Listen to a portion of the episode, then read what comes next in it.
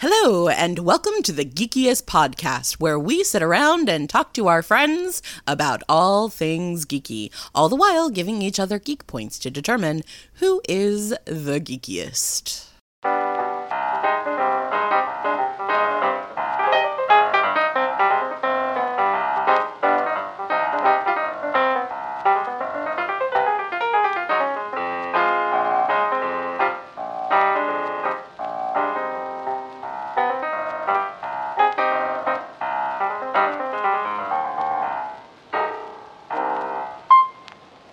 Welcome to the Geekiest. My name is Joseph. My pronouns are he, him.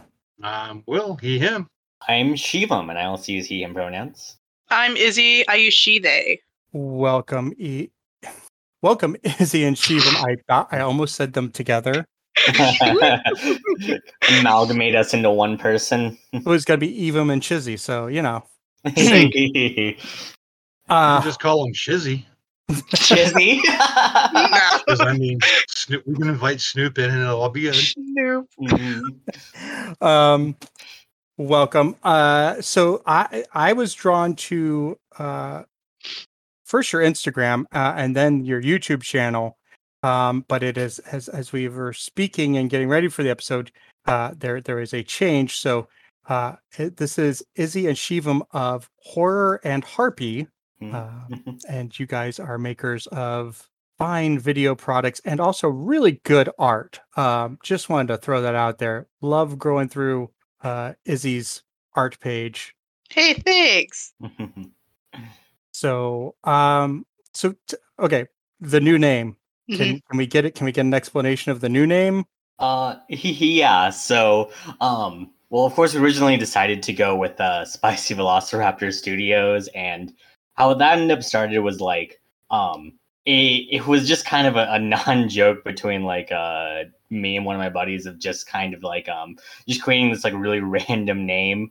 Um, and I, I think the the dumb joke was like, I'll bring the spicy, you bring the Velociraptor, and like it's one of those things that just like it doesn't quite make sense which is why it was so funny to us um but moving forward as we're trying to like make sure that we establish ourselves as like a d&d page um we, we, we wanted to go for horror and harpy to, to really solidify our relationship to, to you know d&d and uh, j- just how much uh, content we try to, to produce for it um so yeah, uh, I decided to pick a, an little eldritch horror monster uh, called a, uh, a star spawn seer.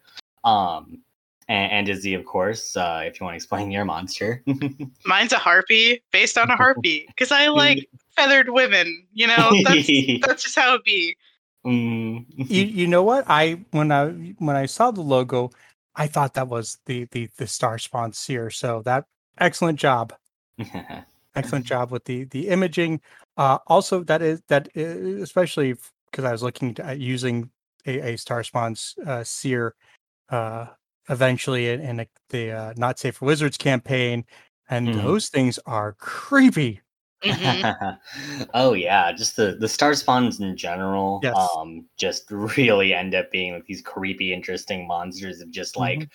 I, I personally am just like absolutely horrified of bugs. So like Mhm. uh, an entire monster is basically just like made out of like creepy worms is just like an interesting concept to me and just like a, a nice bit of like if, if I'm horrified by this and hopefully I can describe it to my players in a horrifying way.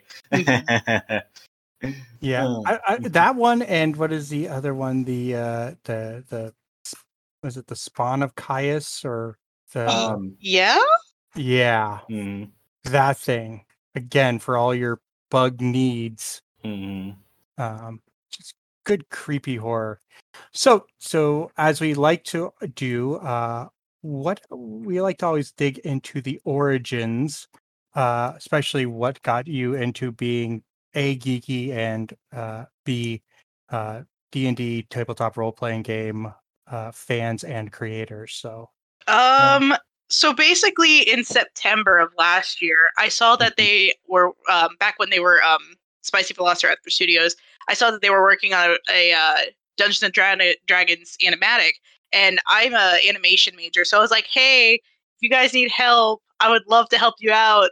because I also need stuff for my own resume. And Shivam's like, yeah, sure, uh, maybe. And then he's like, hey, can you help for real? And I'm like, yeah, sure. um, Oh, yeah. And then after that, uh, he decided, hey, do you want to be in this uh, this new um, campaign I'm starting for Dungeons and Dragons? And I haven't played since college, so it's been like like two or three years. So I'm like, yeah, sure. I actually haven't played before. I've mostly been a forever DM, and we have been playing the same campaign currently since November, almost a year now. Mm-hmm. Yeah, no, we're slowly coming up on that year anniversary.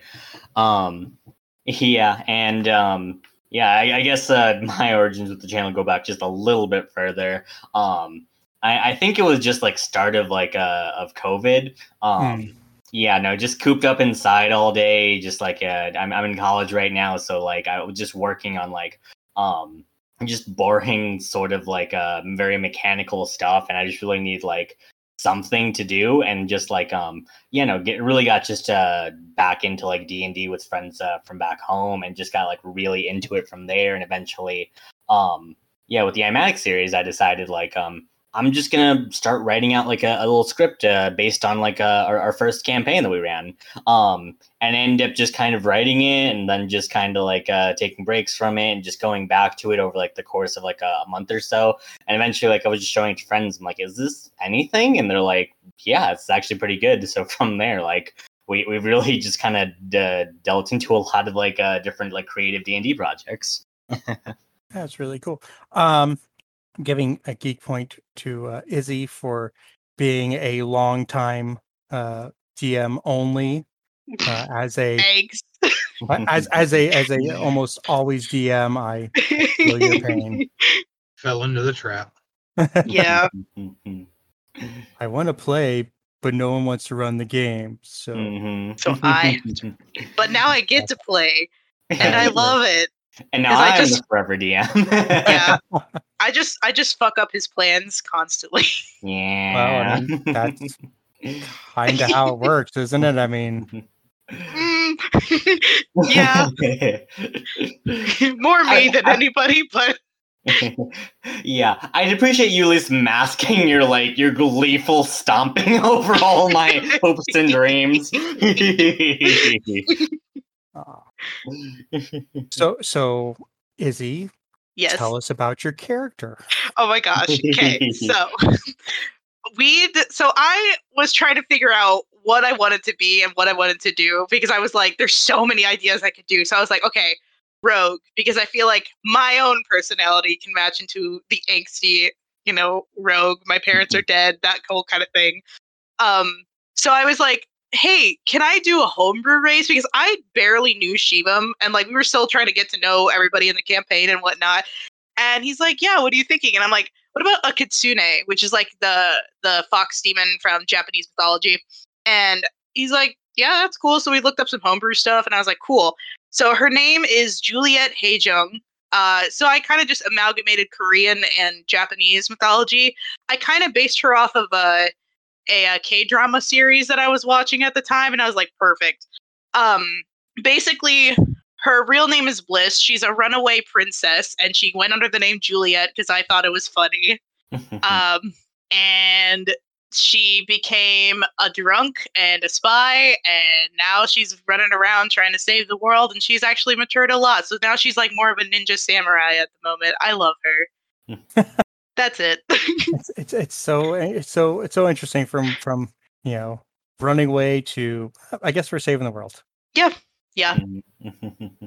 um, I know that wasn't quite Kitsune, but uh, back in fourth edition, fourth edition, uh, they had the uh, Hengeyokai, and Mm, uh, mhm.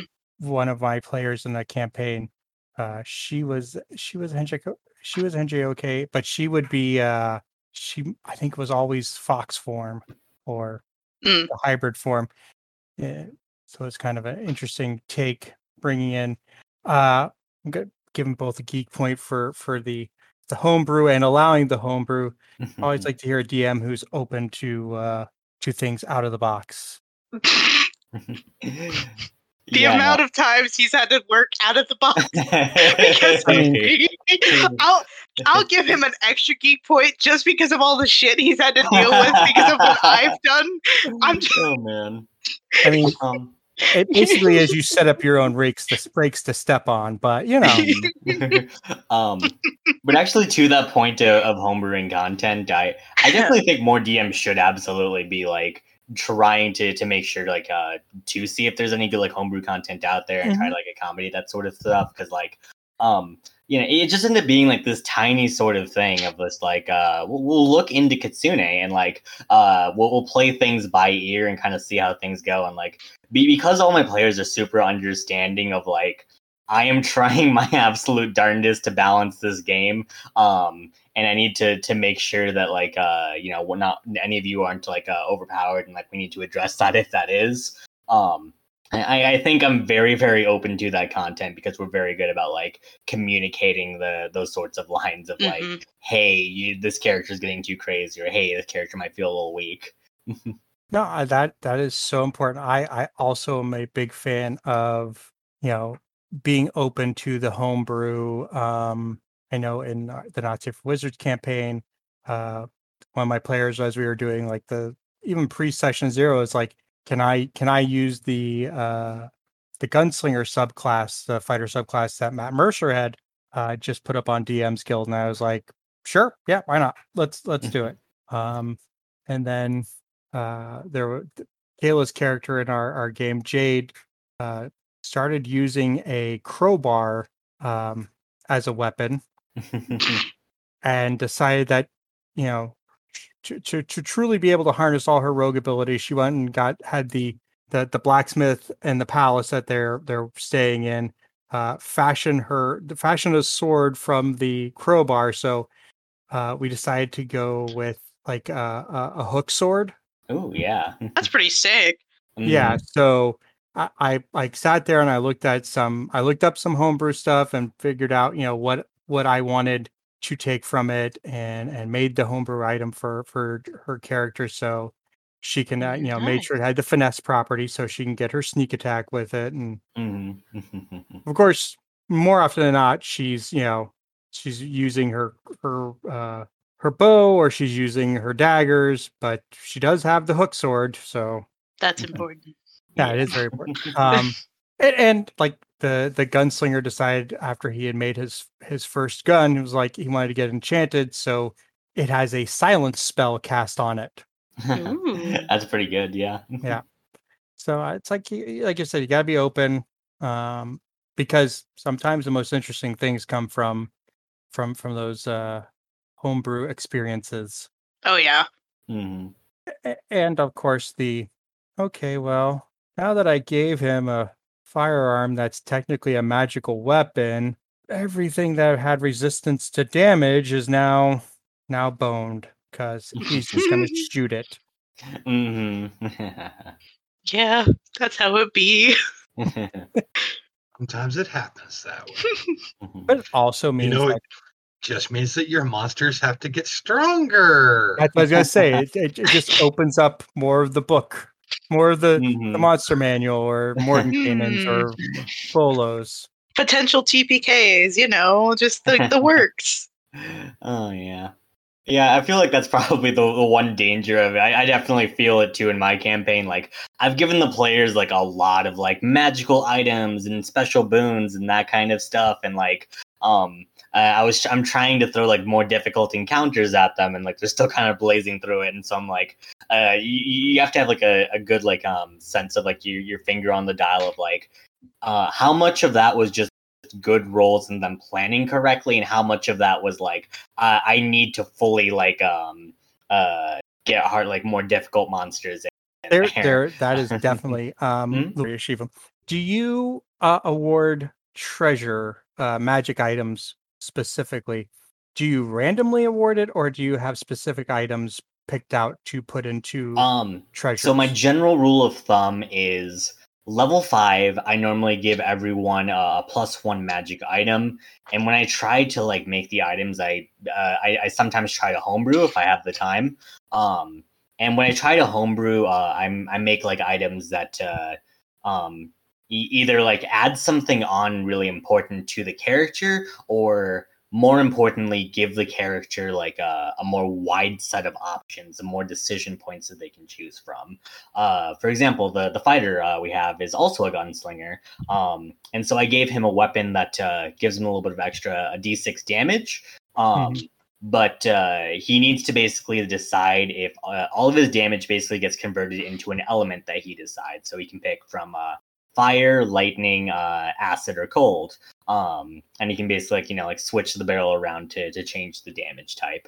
Um and so like uh monsters uh if a monster is like um immune to to lightning damage um then he needs to kind of figure that out and like know to switch off of like the lightning Mhm. like uh, attachment and then switch through like his different like uh things. Um which i tried to make sure to, to do because like i feel that um uh fighter in combat occasionally like uh it, it occasionally can feel like uh you don't have enough decision points so Mhm. I tried to give him like something where he could use as a decision point. Um, and then my other rule that I use is uh, I try to give um, everyone at least either some kind of like uh, important item uh, or something like that uh, at the end of uh, every arc. And what I try to do is I try to give every character sort of an arc uh, where like they at least have one important scene that's important to them, or like NPCs from their backstories show up.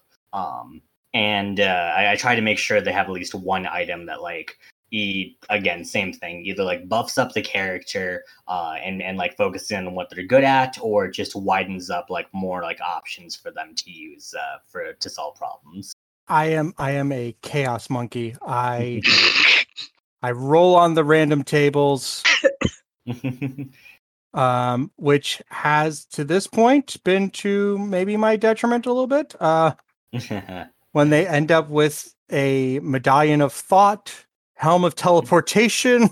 oh no Yeah, uh, which I will tell you has led to uh, they were figuring out the other day at least twenty plus horses being left at various locations around the continent that they're traveling on. oh gosh Yep. I mean, we do have a character in our campaign. Her name is Hopscotch, and she's a grung, and she loves trash. Like she will Mm. go out of her way to dig through trash. And so we have something called Hop's Treasure Table. So basically, she rolls a D100, and whatever it lands on, that's the trash that she'll get. Nice. And Oh, what I have we like got so far? Like uh, a wand of Um, fireball that's like janky or something. Um, uh yeah um we've had the cape that just bl- billows dramatically in the wind That's a good Um, one. a, a horse cube which is basically like a pokeball for a single horse just a single Um, horse. Nice. oh gosh yeah no there's Take been a lot of fun goofy items with Take a collective geek point because that's freaking amazing. I I want the cape that just billows by itself. Dude, I would That's love the horse cube. Could you imagine just going up to somebody like a random, like, just like, like evil person you're supposed to defeat? Oh yeah, well guess what? Throws out the horse cube, and just a random horse just pull, like just gallops out at them. Like, what would you do? Mm. Nothing. oh man. But Joe, what you need to do is next time that they decide they're gonna go, they're, they're gonna go on an adventure, and they come up to this cave. There's gonna be a couple of horse skeletons right at the entrance. Oh my. God. They've been here before.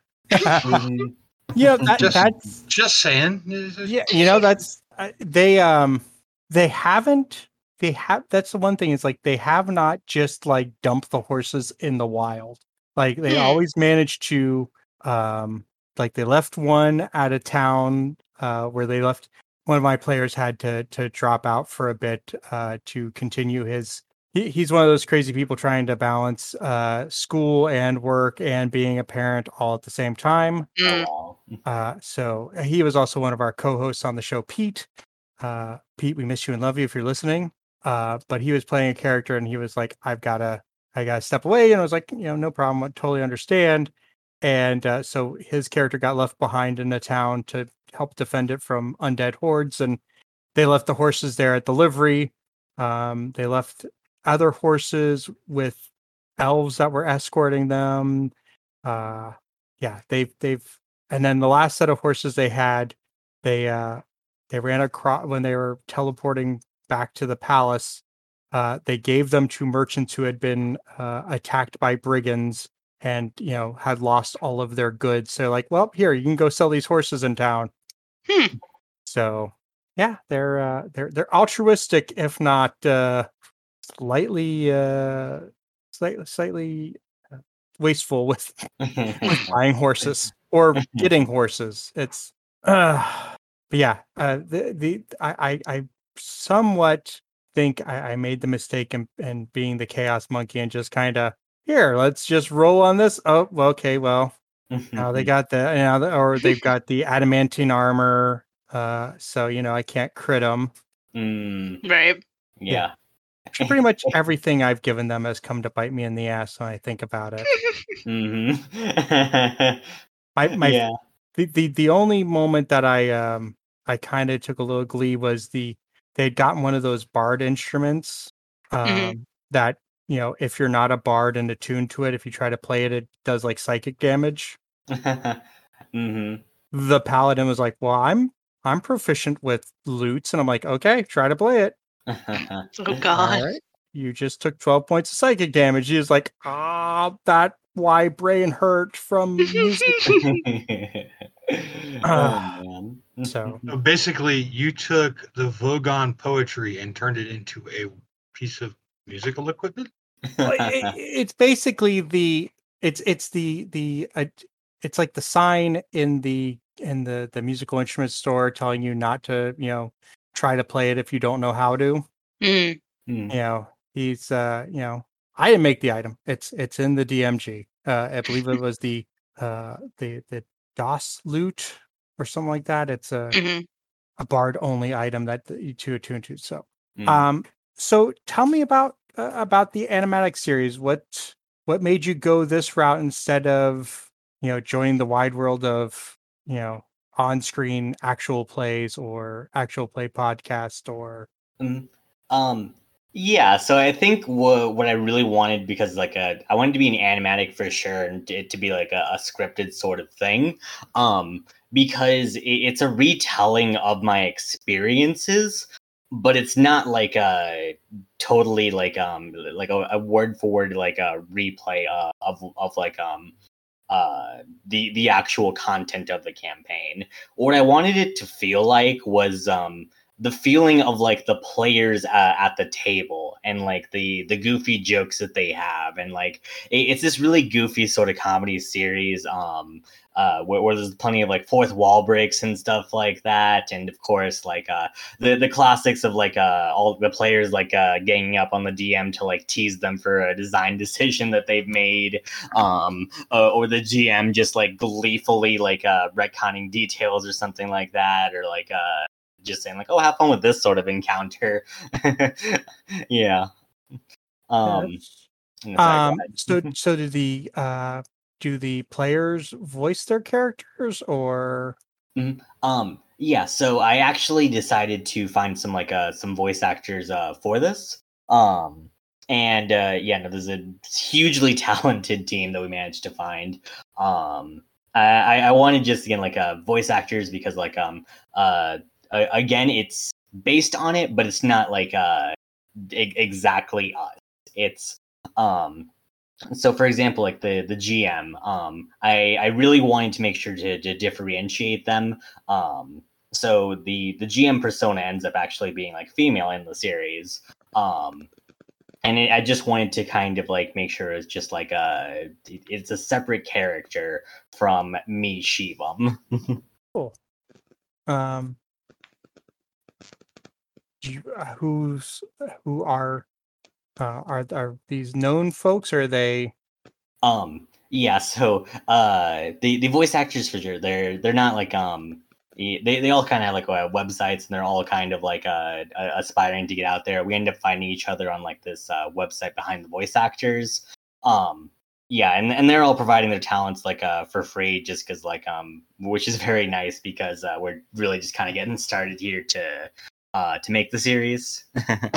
um yeah so yeah j- just as we're kind of like getting our our roots to to try and like you know become like a bigger d&d channel they're also trying to become like a bigger uh, voice actors That's really cool. It's always nice when you can come together, help each other out, uh, get that all sorted out. Mhm. Get some grassroots working. yeah Yep. So, um, so you, you both have been playing. How how long have you each been playing D and D? Uh, Yeah, what year is it? it I'll go first. I'm at 38 years of playing D and D. So, wow. You old fart. uh, yeah i I, I have have no idea. four years under my belt uh, at this point. yeah, I think I started freshman year of college year. cool. I think like five or six. I cannot remember. Mhm. The world's a blur. Yeah, this this last year and a half has definitely done that. Mhm. Um, so fifth edition would be then your your your first edition of D and D. Mhm. Yeah. yeah, yeah. Just kind of hopped on because it's a very like e- nice, easy. Uh, um, e- it's very accessible. Um, hmm and, and very easy to just like learn the rules and pick up and play. You Yeah, young no. whippersnappers don't know how good you've got it. You I- don't know I how to believe it. calculate THAC0. hmm Yeah, no, I've heard like nightmare stories of like uh, Oh, yeah. THAC0, the um, yeah, like uh, in 4E there was like um like flashcards or something like that, where like uh, or like Yep. action cards or something. Oh yeah, no, I remember hearing all those nightmare Although- stories. Although for for fourth edition, um, I am a huge proponent. I ran an almost four year campaign, and no, it Mhm. wasn't just one combat. Nice. It was two. it was two. Yeah, well, I had I averaged about six or seven players a session. The pool of players in the group at one point, I think I got up to twelve. Wow. Um, Mm. yeah, it it Mhm. was a bit ridiculous. Um, but yeah, it, what you're talking about the fighters and the the decision points you get to, um, because I have played fighters in previous editions, and my turns looked like I swing my weapon, I swing my weapon again. Oh look, I swing my weapon a third time at even less of a chance of hitting. Okay, Mm.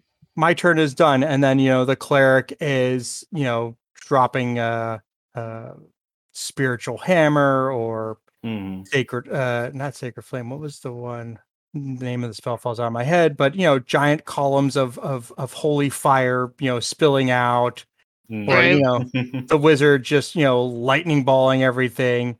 And it's like hmm, good I'm- Fireball. yeah fireball and hmm, good i'm so glad i struck twice with my longsword doing a d8 of damage each time. Hmm um but when uh with fourth edition um fighters not only did you like make your attack but then like you could trip somebody and knock them prone or you could uh stun them or what it was it was it was nice and it gave fighters a bit more to do but yeah when when the character sheet that you you'd print out would be you know eight pages and the last three of them were like magic the gathering card size power Mhm.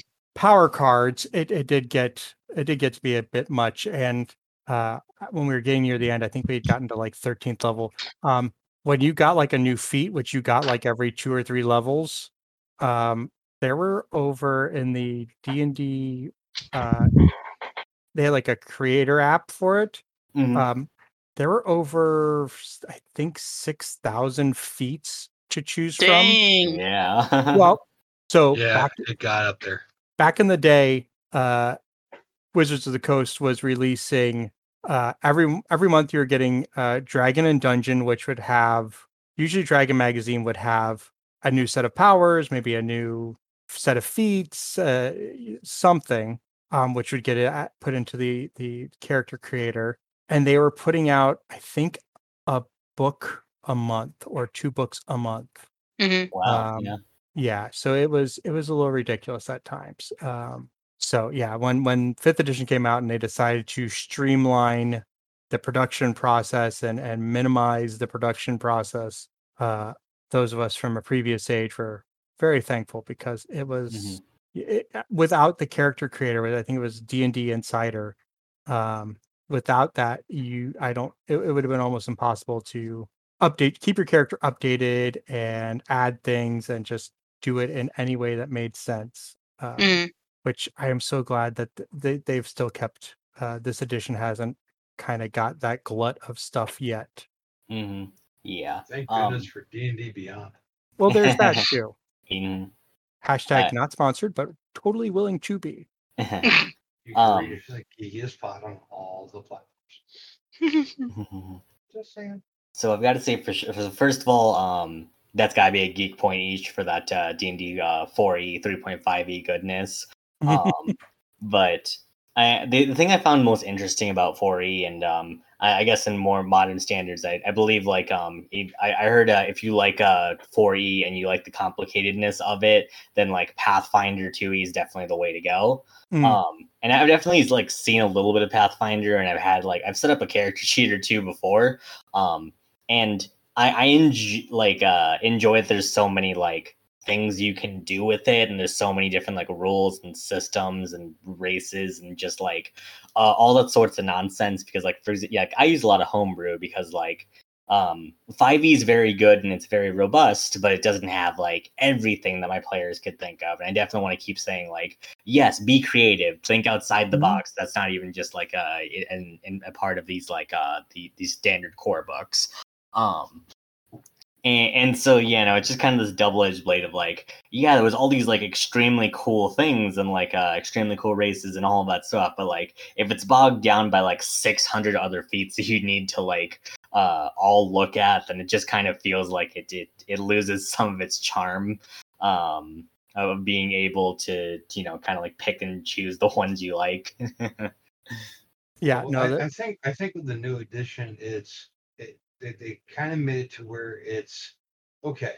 This can be as easy or as complicated as you want to make it, Mhm. Mhm. and this is kind of a middle of the road path that you can go down where you can trim fat off of this off of this edition and run it even more basic than what you see in this book Mhm. or you can add to it and add to it and add to it and you know put in more moving part more more moving pieces that you have to deal with that's entirely up to you and that is what uh, i think makes the mark of a good game Mhm. is being able to adapt yeah. I, I think in previous editions, um, the, the designers also got very bogged down with corner cases, those rare Mhm. things that might come up, but we want to make sure we have a rule in place so if they do come up, the DM knows what to do. Um, where it feels like fifth edition puts more of it back into the DM's hand to make judgment calls, and and I think that's that's that's been for me a relief because fourth edition was was very much similar where corner cases were were very much covered and to do anything outside of what the rules were set up to do could lead to things just breaking Mhm. Uh, mhm. It also helps when they when- when when the makers of the game flat out come out and say that look this, this is by no means the ten commandments. It's not written in stone. Mhm. Yes. it's a it, it's just a book. They're pirates. Uh they're just guidelines That- that is true and will you picked yourself up uh, another geek point so. I'm just in for the movie references tonight.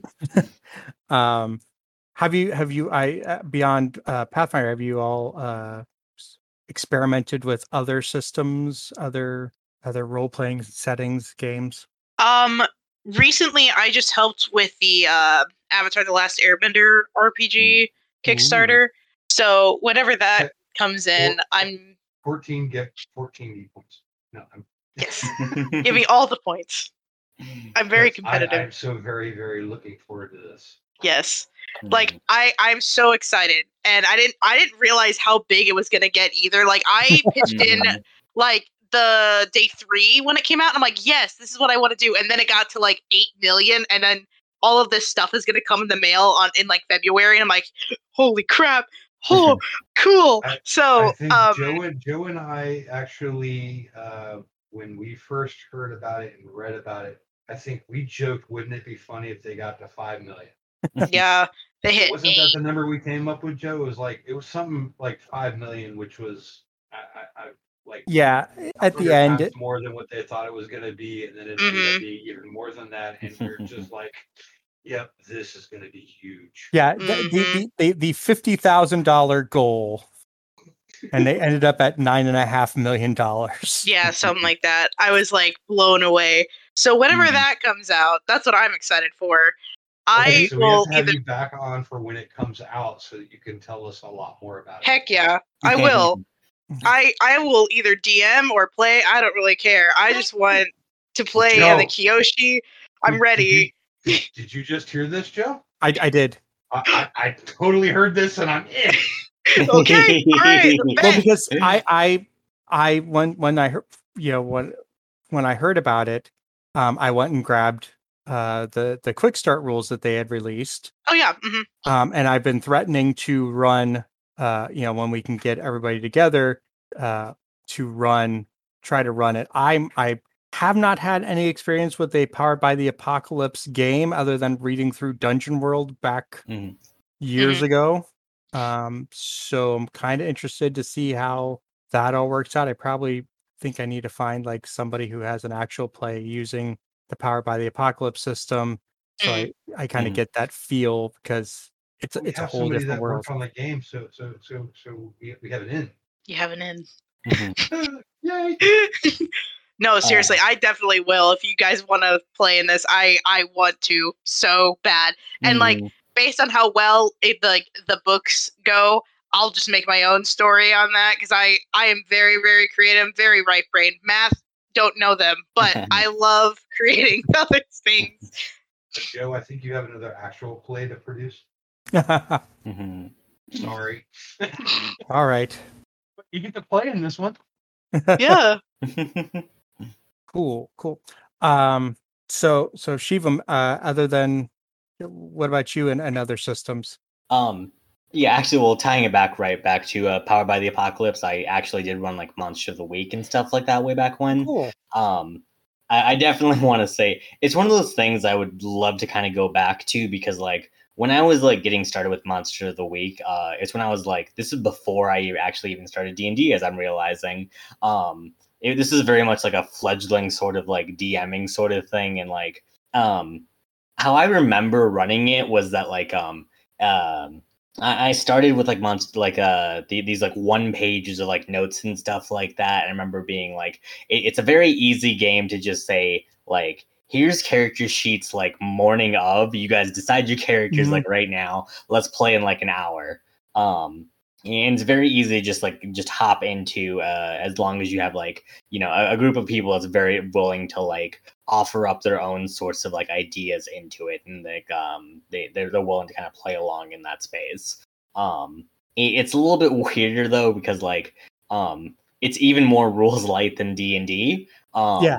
and so i definitely remember it was one of those things where like the mystery itself it was super easy to run. Like i remember like uh i i, liked running mysteries in that because the system's very much designed for that. Um I but I, what I what I felt like at the end though was that like I wanted to end every sort of like arc or something like that with like you know you, you're supposed to hunt the monster so it's supposed to eventually be a fight right?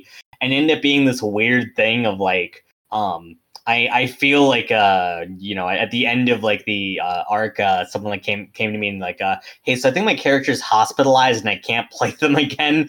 And so I said wait what?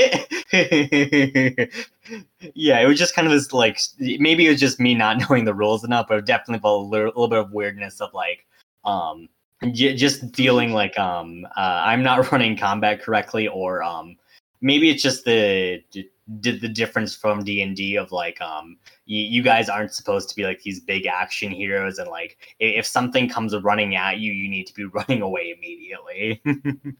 Okay, so that's that's slightly eh, so. Like I said, the only powered by the apocalypse I've had any exposure to is is Dungeon World, Mhm. um, which is you know supposed to emulate uh, Dungeons and Dragons. So it, it's it kind of falls more into the your big damn heroes um, versus you know it's not like Monster Hearts, which actually are Monster Hunter, which um, kind of reminds me of like uh, the few times I've ever approached like Call of Cthulhu, Trail of Cthulhu, Mhm. where it's like if you if you're getting into a fight with something, you you you've made mistakes. Mhm. Mhm. Mistakes have been made. You should not be fighting.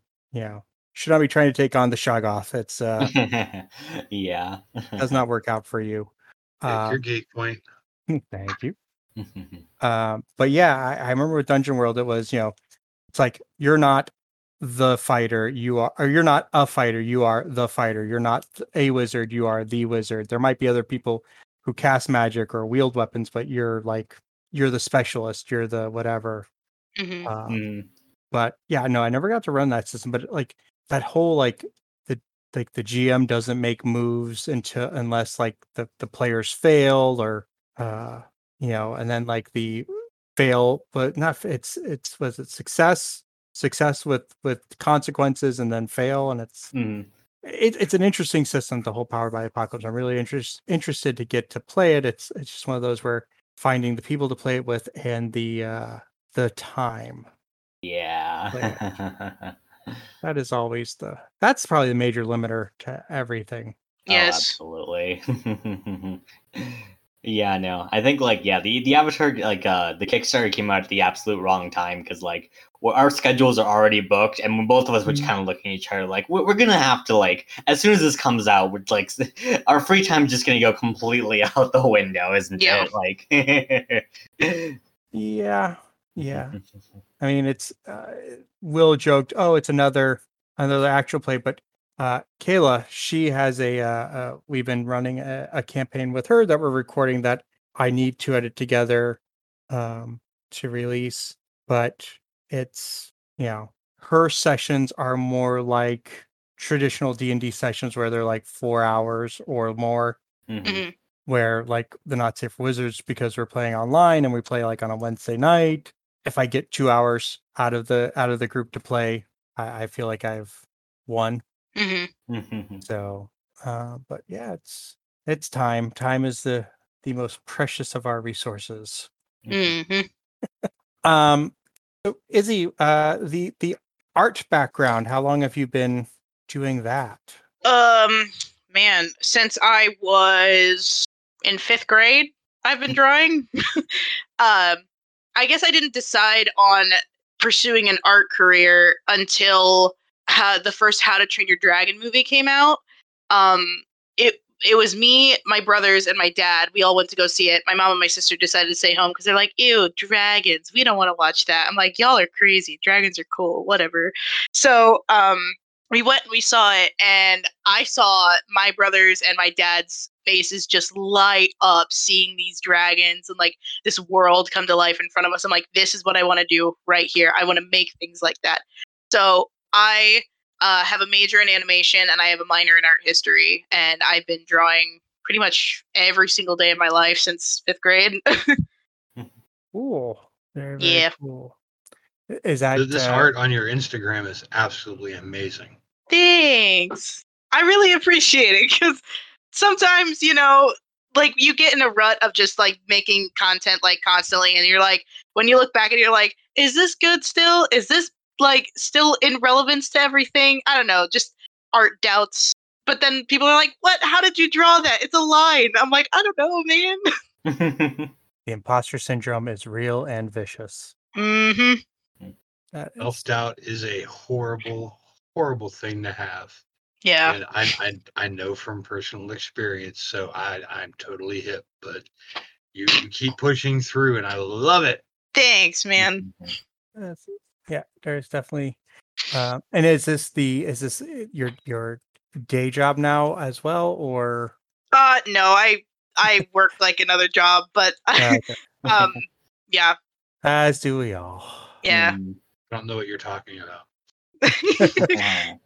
If I could do this for a living, I totally would. Mhm. Yeah, I think that's kind of where we're at. Is like th- this is currently just like our, our side hustle for now, but like we'll, we'll end up seeing how things pan out and like uh you know things get like big in the future. Mm, No, I mean that's that's you know that's definitely a way to to go about doing it. I mean, you know, I I, I have gotten lucky with with my career path, and uh, at the moment, my my day job is doing social media and creating video and podcast content. So I'm I kind of lucked into that. Uh, Nice. but it's but it's not working for myself. It's working for somebody else. But oh yeah.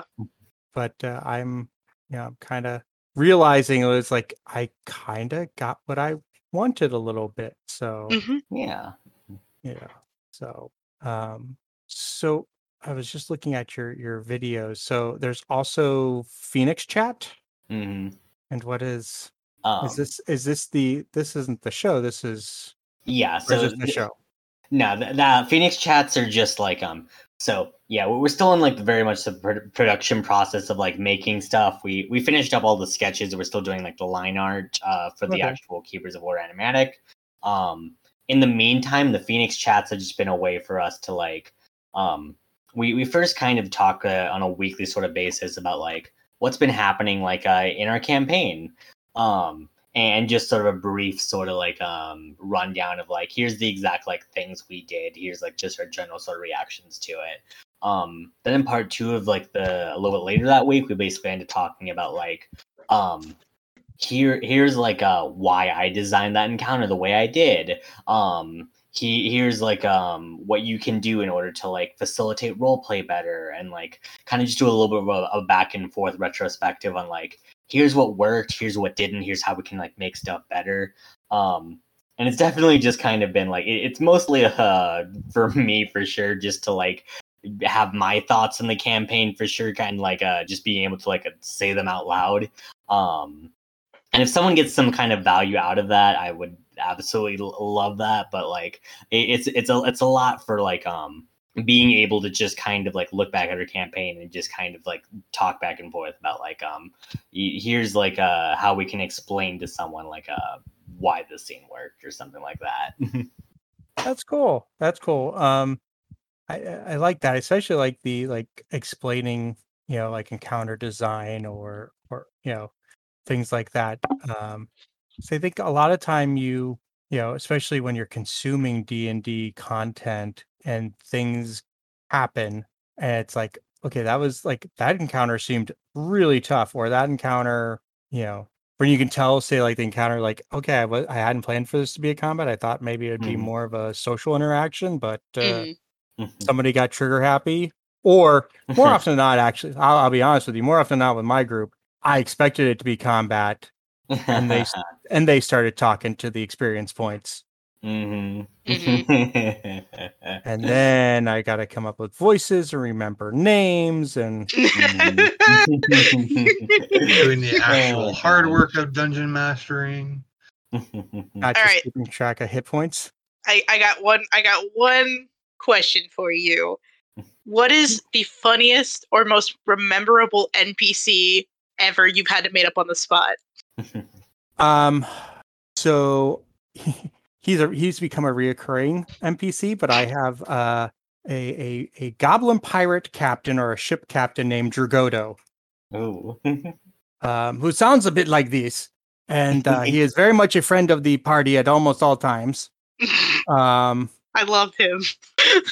and yeah, he uh he he was he he I ran this there was a zero level adventure for fourth edition. Um and that's I ran that and he was kind of an NPC there, but th- it wasn't really like we're gonna talk to him.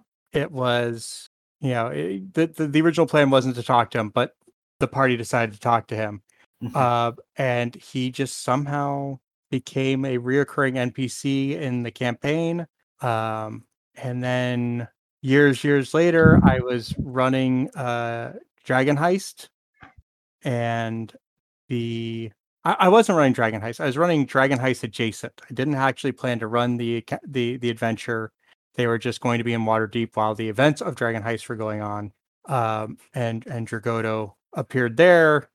Um, he's appeared in Kaila's campaign um and uh he he's he's if if you're listening to not safe for wizards uh i will give you a hint of a spoiler a goblet a, a goblin captain will show up uh very soon Hmm.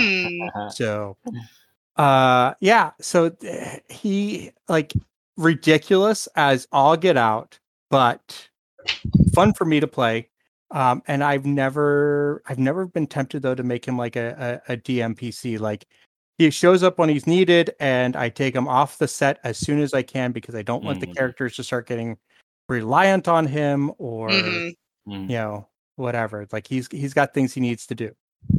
Gotcha. mhm. I'm feeling Nice. a side story. a one off, if you will. The Adventures of Dragodo. Mm. Hey, Yes. if you ever wanted to give your players a break for a week and you wanted something to just kind of throw out there, hey, here you go. yeah. Oh Mhm. well, I I have something even better, uh, possibly coming in the future. One of my players actually volunteered to run a one shot uh, very soon Ooh. Ooh. uh, to kind of give me a little time to take a break and whatever. Uh, no timetable on that yet, but but it is it is planned. So Nice. Mhm. so uh, anyone else with with creative NPCs? Izzy, you want to explain Toadbert? yes, I do. I love him. Okay, so me being my rambunctious self, I'm like, we we had to go inside of this very scientific um building and we had to go to the meeting room. Well, I'm like, well, I want to go see what the scientists are doing. And she was like, uh, okay, I, I really don't have anything planned. I'm like, nah, I'm gonna go see. So I go up to this random scientist. I'm like, what you do? And he's like, please do not bother me right now. And he's like, you know, trying to pour something into a beaker, like very like uh, meticulously, very trying to be very, very careful.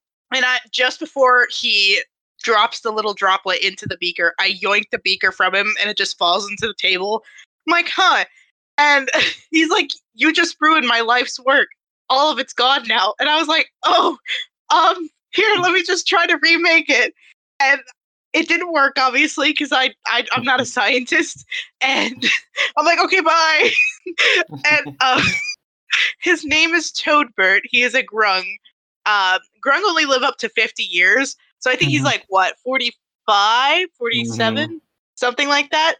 And um, I just keep pissing him off because I'm a kitsune and they live up to like I think nine thousand years or something, and I'm like, oh, just remake it. You have enough life with Anya, don't you? And he's and he's like, no.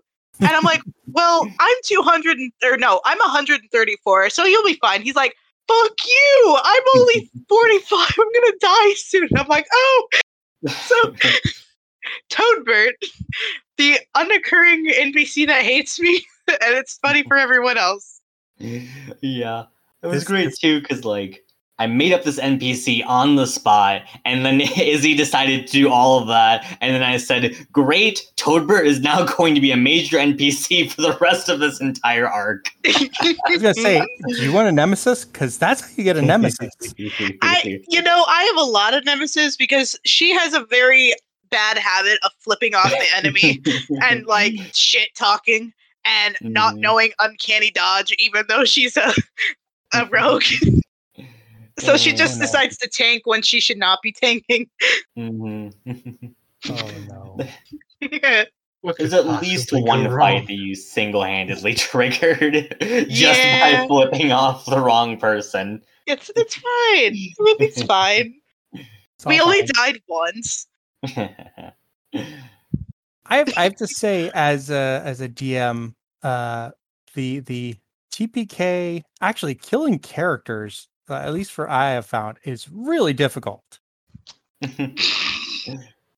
um it, it is uh i've only been able to do it so i i've killed three of my characters with the explicit promise of like um uh, I'm, I'm going to bring you back like next session and even then it was definitely extremely hard to actually like follow through with the idea of like if any deaths occur in this combat uh, i'm just going to let it happen That was a rough day. Yeah, I've I've I think the best I've done is taken them to taken a character. Well, I should back this up. I did manage to kill um, a character when we were I was when we were before we started playing. Uh, I wanted to introduce a couple of my my would be players to fifth edition. Uh, one had played in the fourth edition campaign. Actually, two had played in the fourth edition campaign, and the other hadn't played since second edition. Uh, oh, jeez. yeah, so we I ran the opening encounter from Lost Mines of Phandelver. Um, and uh, spoiler alert for those who have not played it, uh, there is a goblin attack at the beginning, and uh, one of the players decided to to choose to play a Drow rogue. That was one of the the the, the pre-gens that was uh, available online. Mhm. And I was like, I, I I even warned, I was like, hey, you know, you're going to be in sunlight. You're going to have disadvantage on everything. It's really going to be tough. And she was like, I'm fine with that. And I'm like, okay. Hmm. Uh, so I think it was ended up being two rogues and a Tempest cleric. And I, I think I critted, I critted, I took, Kaila's was playing a halfling rogue because why not? Um, Mm. took took her character to death saves uh critted the um the drow rogue and did enough damage on the crit that it was just insta kill and took actually took the tempest cleric down to death saves and i think on on his first death save uh he rolled a natural 20 came back with one hit point uh cleaned like managed with one hit point to kill the rest of the the goblins and uh like healing word uh the, the halfling rogue and they left the, the the dead drow body behind.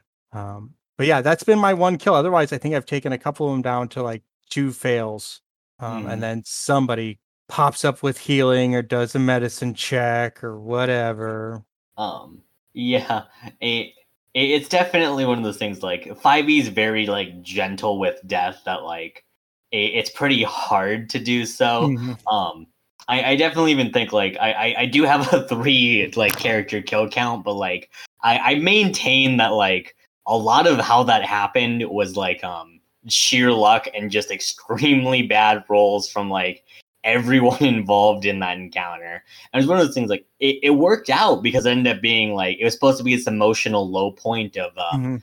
a long story short, um, it was basically supposed to be a bad future where um and it's a big like time travel arc where um uh one of the characters like uh they they see at least uh, one of their friends like die in a fight um because they were mind controlled by like the the big bad evil guy um and uh the, the person who was mind controlled though ended up taking out two other characters with them um and uh, it uh, ended up being just this uh, emotionally taxing session.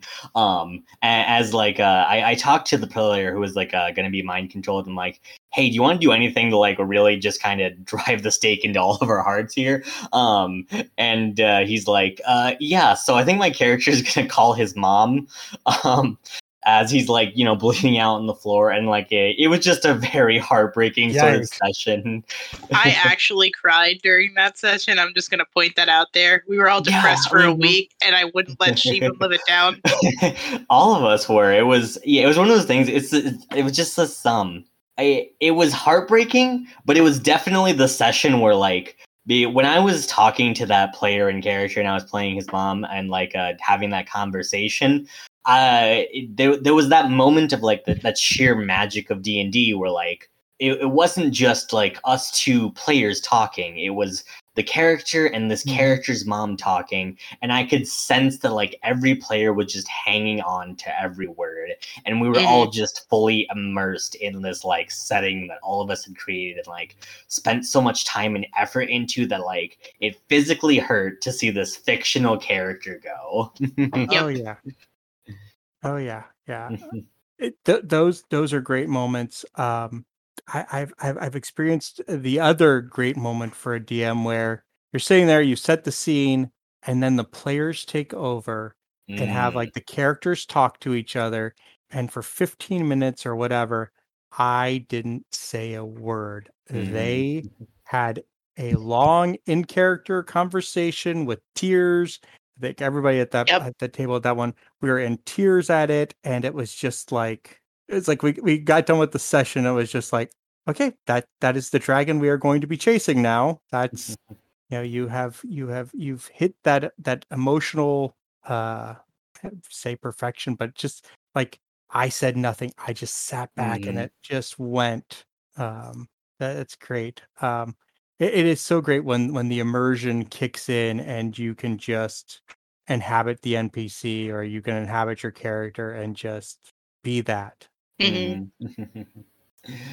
oh yeah, totally agree though. Like, yeah, no, those are definitely the two biggest moments. Um, um, yeah, the that moment of like, um, yeah, full immersion. Uh, the the moments where like a DM can just like sit back and just like yeah, just let the characters talk. Uh, I think the third like best moment a DM can have would definitely be for sure. Um, when you have like some sort of like plot reveal that you're kind of planning, just kind of been like on the edge of your seat, like, oh, I'm ready to finally reveal this, and like by by the time you like reveal that one sort of thing, the players just kind of all like stand there silence and they're like, wait a second, and they all just are like, you know, just yelling and like, wait, wait, wait, like this is a thing that's actually happening. This is the plot Mhm. twist, and they all kind of like realize it. I, I think the best part of the even too is like those chain reaction moments where like uh all of a sudden the table just erupts and they say, wait, but if X is happening, that means like Y is like uh Mhm. actually this and then like um wait then just like and all of them just like pointing at each other just like screaming across the table yeah yeah I, I i'm a fan of that the one especially like when they start thinking it's like wait a minute but then that thing and they realize like how many red herrings they've Mhm. they've, Yep. they've spent time on yeah yeah that's that is great i i i I had that mo- i've had that moment a few times uh in the not safe for wizards uh what you know especially mind control is just perfect for that just because the creatures that can do mind control are just awesome. They're so much fun to, you know, reveal and and watch the players kind of oh. Um, and I don't know about your players, but a few of my players have some real hangups about uh their their their characters being mind controlled and and you know that that loss of agency and potentially having to turn on their party. Mhm. Yeah.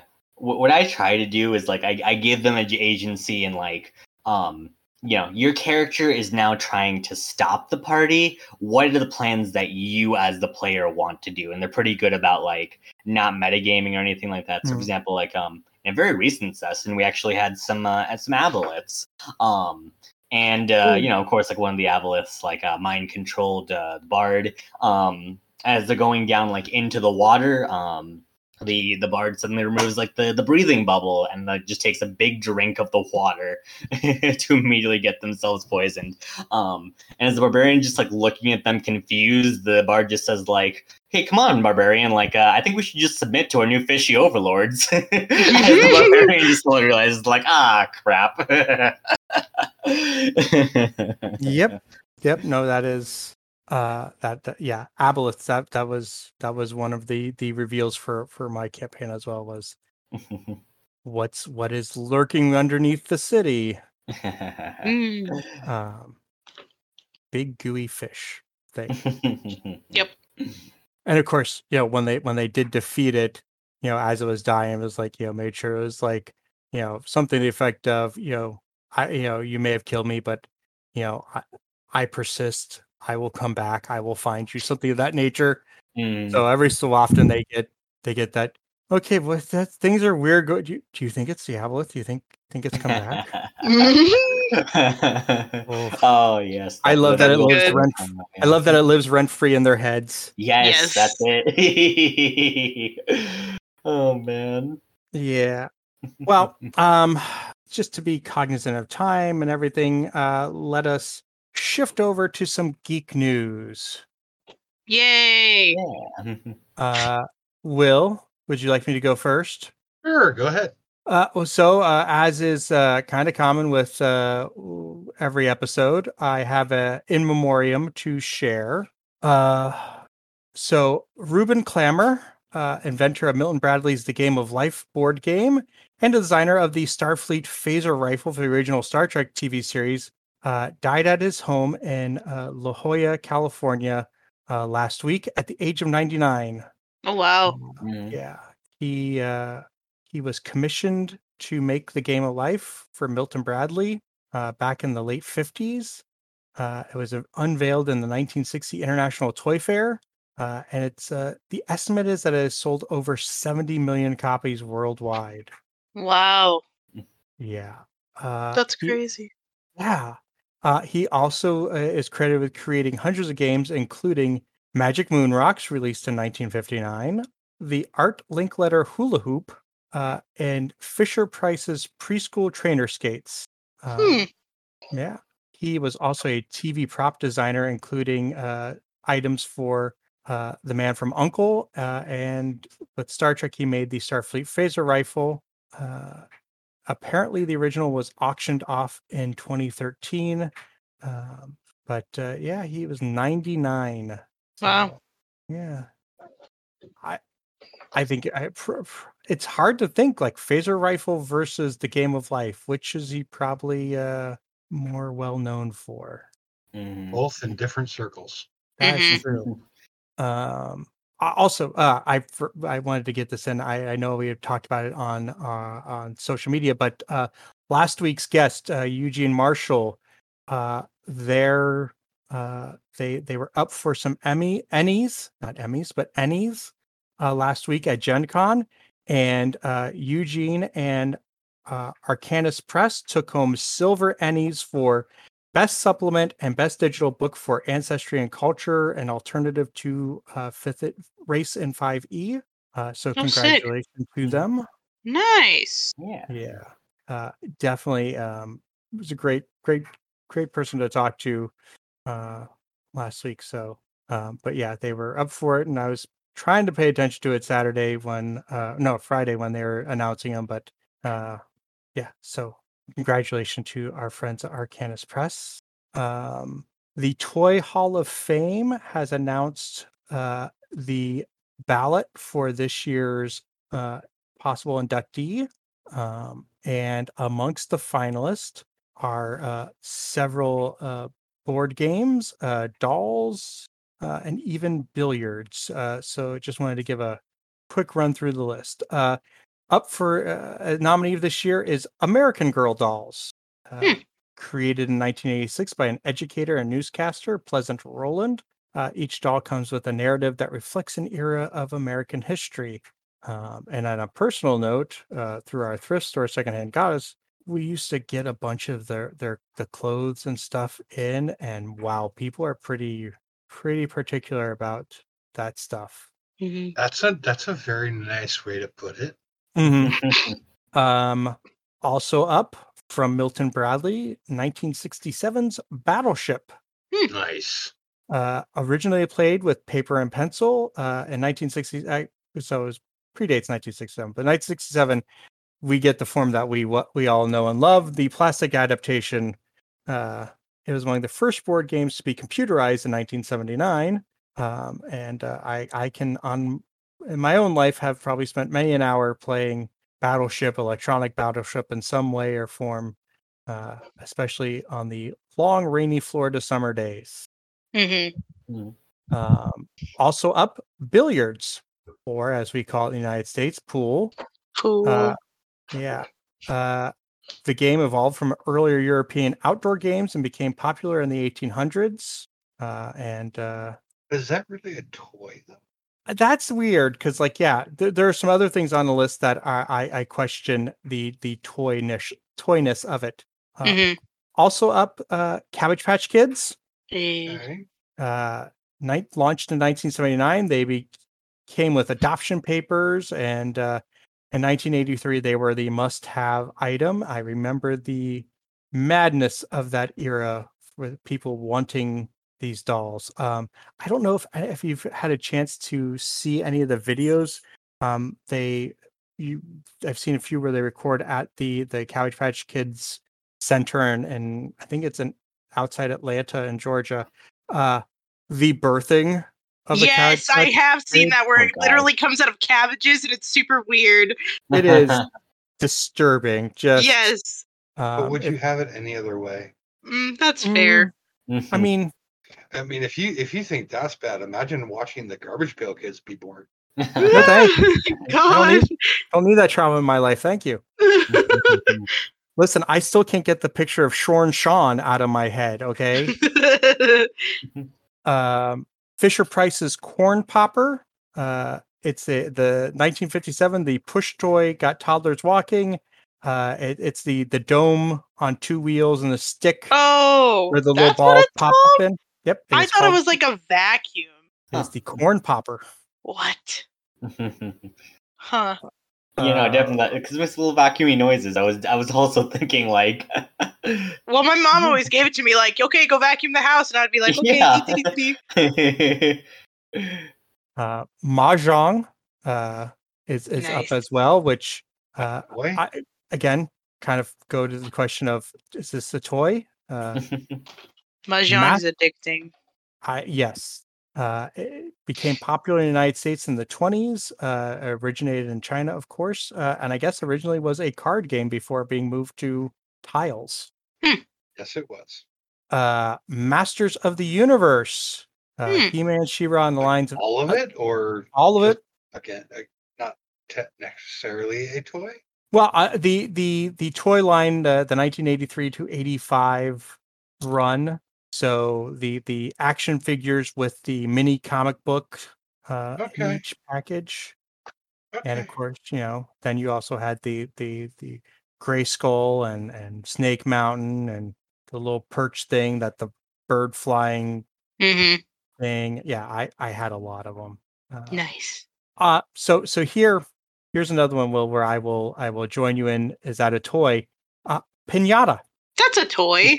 I I would consider that as a toy only because like I I uh I'm half Mexican and like whenever pinatas were brought out like it, it- we don't even to be, need to be celebrating like a birthday particularly just uh just if we're all getting together as a fiesta and there's like a bunch of little kids and we're like all right pinata time we just all sit back in amusement while they try to hit this thing I Okay. consider it a toy go okay, yeah, that I You know, I, I I could go. that. Yes, that could be a toy because it's really no different than pin the tail on the donkey. I mean, yeah realistically, it's it's a it's a it could be a toy. mhm. Okay. No, you know what? I I I I I fully support that as a toy. Um the game Risk uh which So which that's that's not a toy. That that's a cause for friendships to end. Yeah. uh only only surpassed by two other games for, for friendship ending, three other games for friendship ending. Monopoly, of course. Mhm. Civilization. Okay, four games. Yeah. Um Axis and Allies. oh my gosh Scrabble.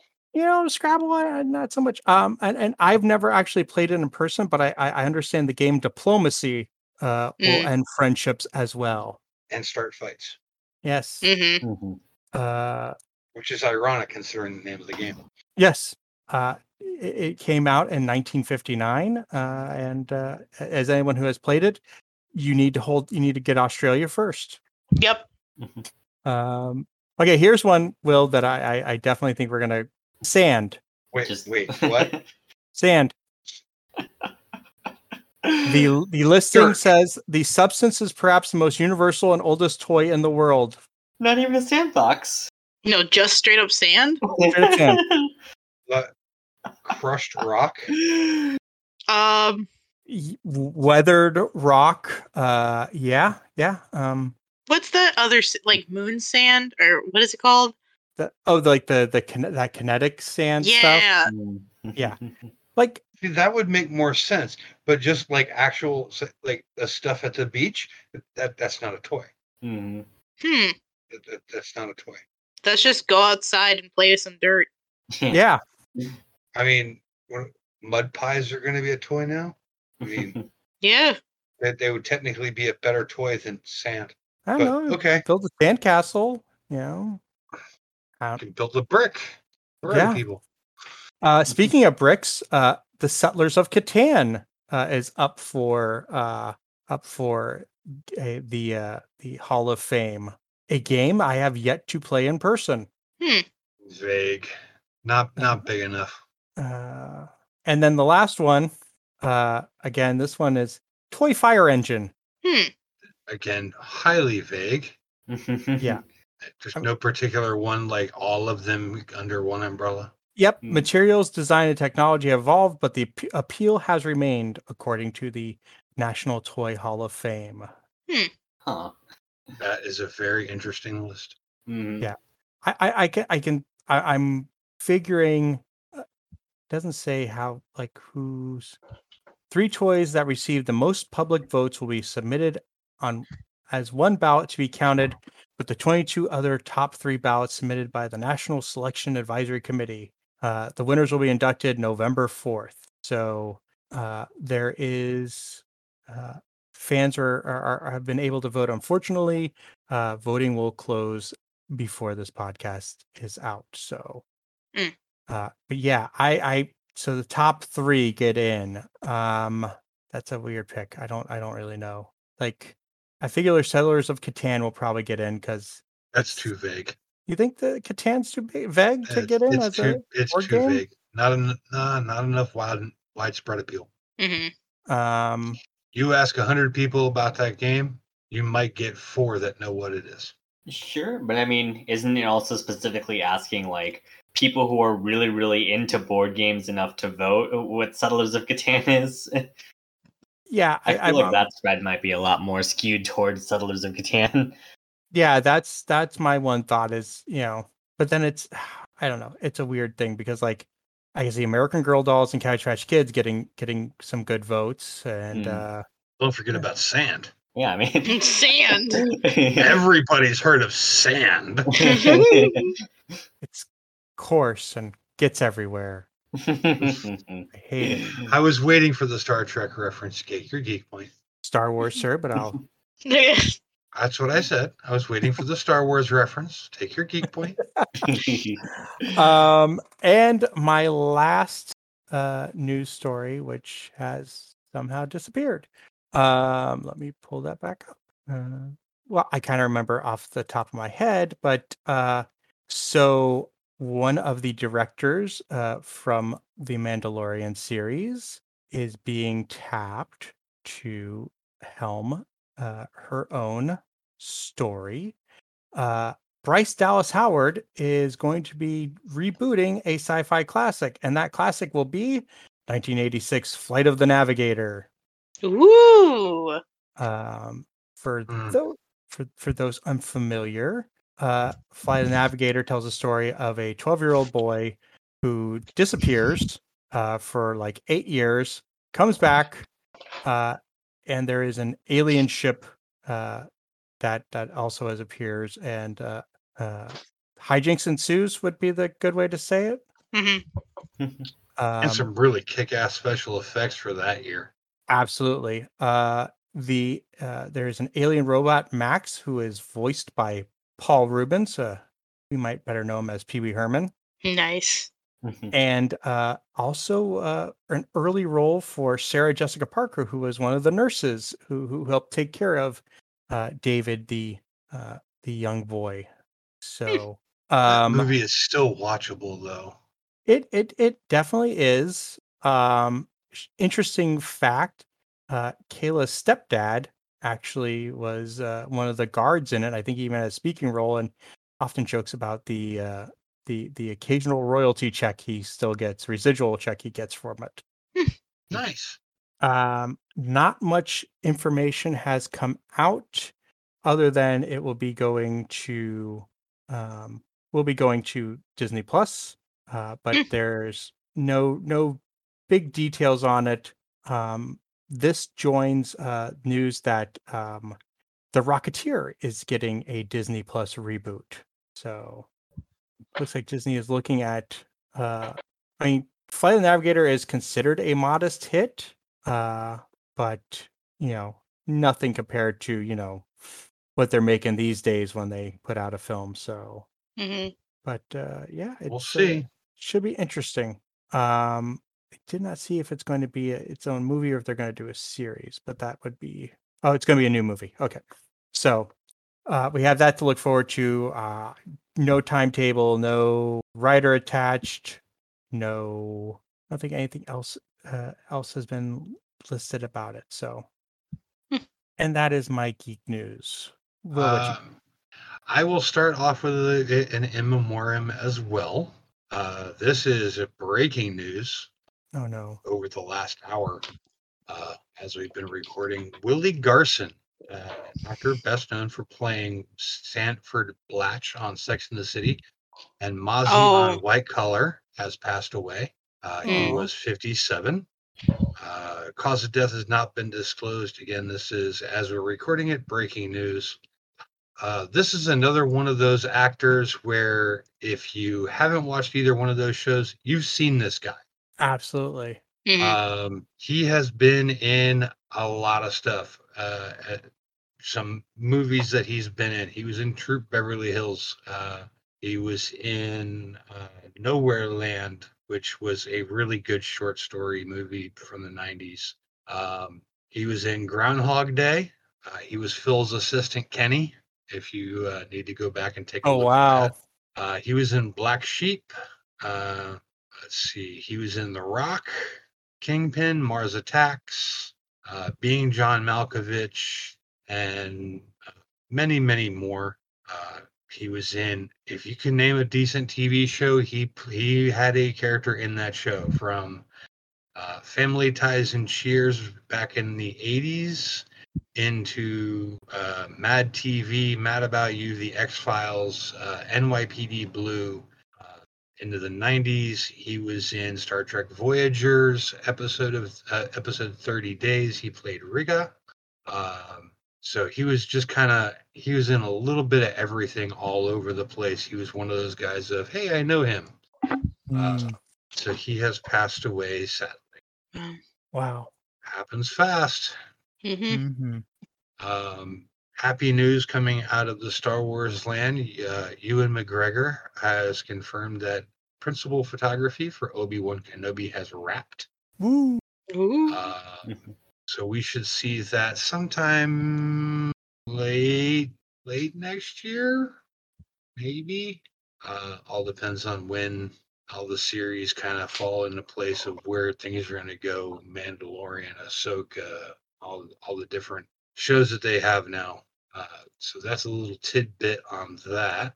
Uh, a first edition copy of the classic novel Frankenstein has sold Mm. at a recent auction at Christie's. Uh, it was estimated that the book would go for two hundred to three hundred thousand dollars. It sold and set a record at one point one seven million dollars, which sets a record for the highest price paid for a published work by a woman, according to Fine Books magazine. wow. Mhm. Uh, it was one. uh, It was a copy of one of 500 that were originally printed anonymously by uh, by Mary Shelley. Uh, in 1818, it comes in three volumes and features the original hardcover boards. Also Wow. includes a preface by her husband, poet Percy Shelley, along with a dedication to her father, William Godwin, a journalist and political philosopher. Uh, it was first uh, this copy was the first to be auctioned since 1985. So doesn't come up very often. just to i don't know if you have uh, do you have i there's there was an auction thing i read the other day that uh just popped into my head again uh if i can steal a moment here unless you have it I don't know. I have another auction that I'm going to be talking about. okay then you probably have it then Maybe.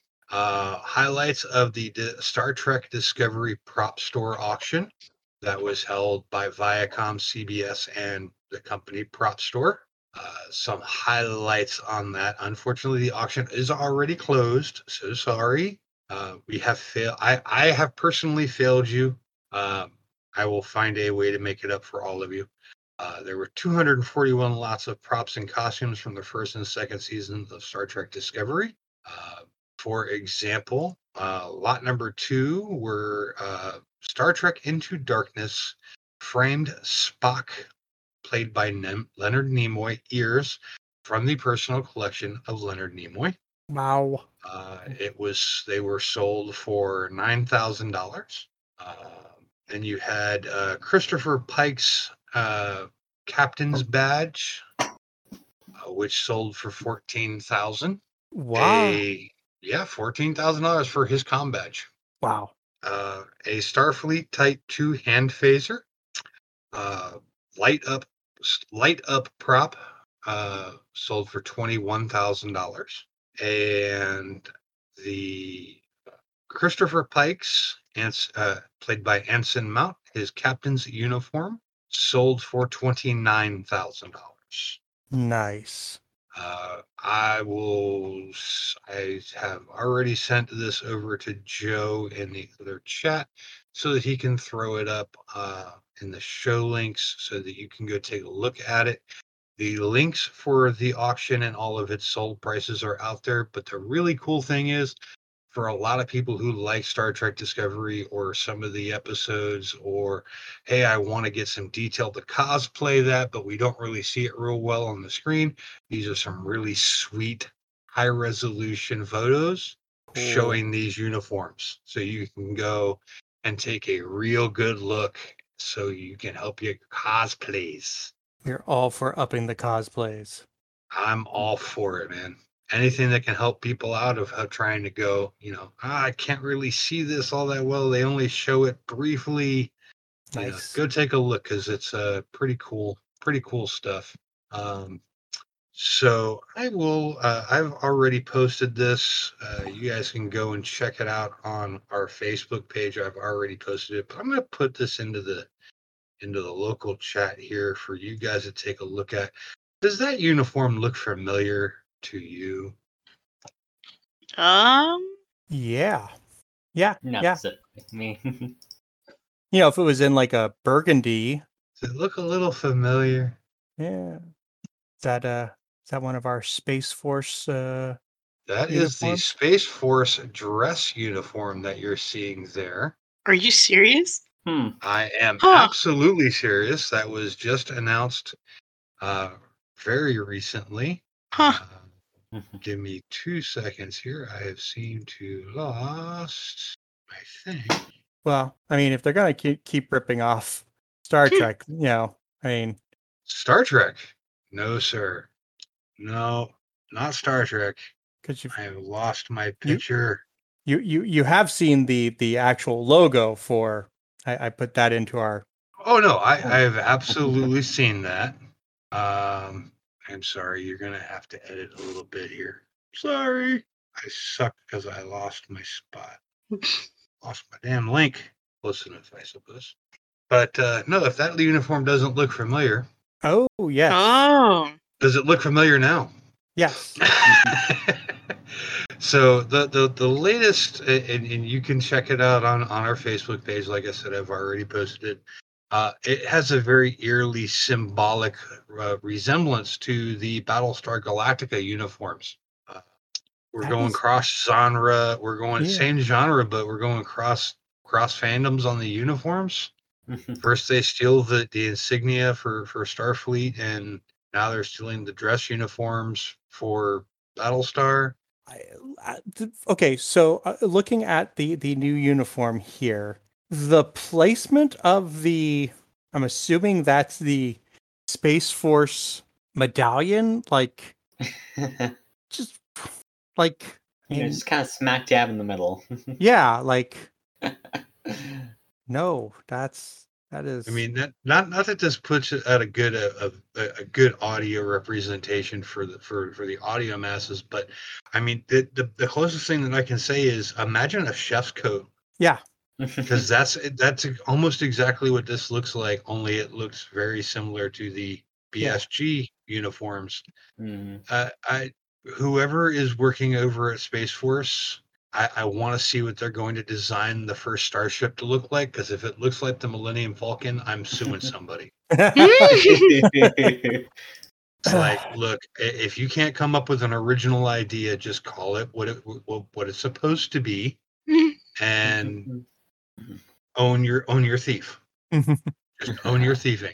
I, i'm sure disney lucasfilms wouldn't mind a little little something something of a government contract oh yeah. Mhm.